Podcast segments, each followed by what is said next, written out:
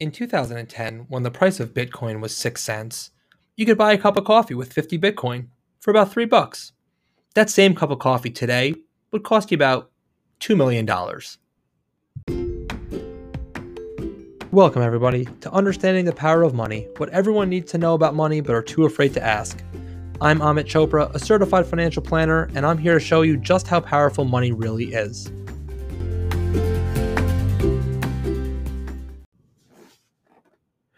So back in 2010, when I was getting ready to ask my wife to marry me, I remember somebody telling me that you can buy a cup of coffee with Bitcoin. It was going to be the first time you could transact with Bitcoin. It was Bitcoin at that time, I think, was worth about six cents. So 50 Bitcoin got you a cup of coffee, right? Like three bucks. All right, not bad. That same cup of coffee today would have cost you about $2 million. Well, if that made your your you cringe a little bit, I cringe too. So it makes me cringe when I hear Bitcoin called a store of value. Because how can something be a store of value when seven years later, what was worth $3 is worth 2 million? Couldn't it go the other way? But before we get into that, let's try and figure out what is Bitcoin exactly, right? And what is cryptocurrency overall? And then we got to ask ourselves, what technology is cryptocurrency based on? So, what is cryptocurrency? Really straight, really straightforward. It's a digital currency that you can use to buy goods or services. They can be traded uh, for profit, and it operates using blockchain technology. Really easily put, it's internet cash that's not traceable. Uh, just like the guy who cleans my gutters wants to be paid in cash, it's a transaction that is recorded on blockchain, and I'll get into that in a moment but it's not traceable. So uh, you'll hear it a lot about how people think that cryptocurrency is used for uh, illegal transactions on the internet, and maybe in its in its infancy it was, but now it's making its way into mainstream as more of an actual currency. So, what's blockchain then? Well, blockchain, very simply, is a ledger that's open to anybody and once information is recorded on the chain, it's impossible to, to, to, delete. And instead of that ledger being centrally controlled, just like a bank has a ledger of transactions and the bank controls that ledger, instead of it being centrally controlled, it's decentralized and it's maintained by individuals around the world. They're, they they are rewarded for maintaining the chain by getting Bitcoin. That's what mining for Bitcoin is. But you have a bit of a dilemma that blockchain that blockchain helps to solve. So take the Byzantine general dilemma. There's four generals. They're surrounding four walls of a castle. They all have their they each have their army with them, but they have to coordinate when to attack. If one of them deviates from the plan, everyone's going to die. But the problem is no one trusts each other. Kind of similar to us on the internet, right? We want to be able to exchange ideas and goods and services for value, such as money or, or, or cryptocurrency. But we don't actually trust anyone on the internet. Even if you don't trust the other people, if you use blockchain, you can because everything's recorded.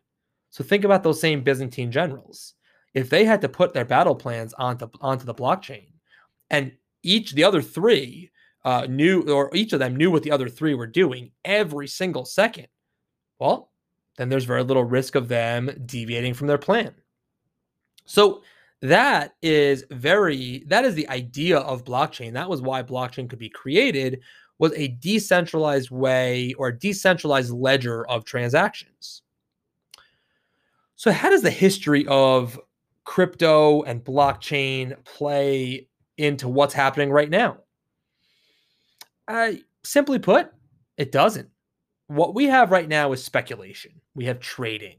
Uh, it reminds me a lot of 2006, 2007, 2008, uh, and even before that, when people were buying houses simply because they knew that somebody would buy it from them higher a little later on in the future.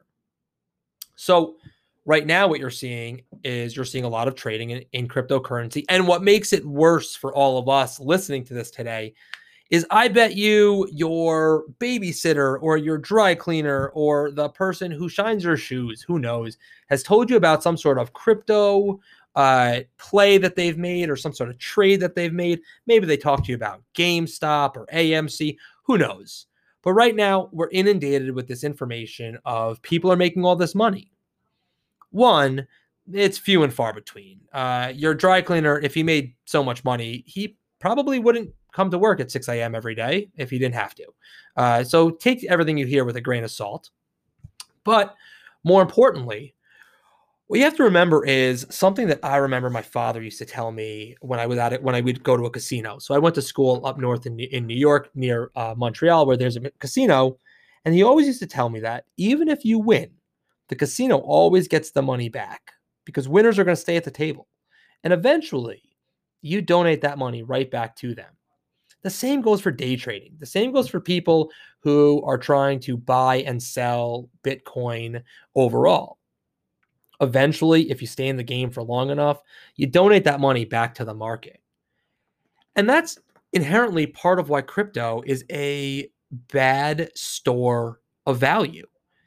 No speculative investment can actually be a store of value. Nothing that moves so with, with such volatility can be a store of value it's the reason why we put money into precious metals, gold and silver, because it has it has a functional purpose. That's what we believe. Although gold has very little functional purpose, um, but it has a it has a store of value because people have faith in it.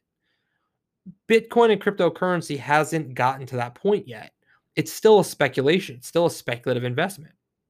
So it is not okay to concentrate all your wealth into crypto. It is not okay to try and YOLO all your money because you heard about a 19 year old millionaire on the news.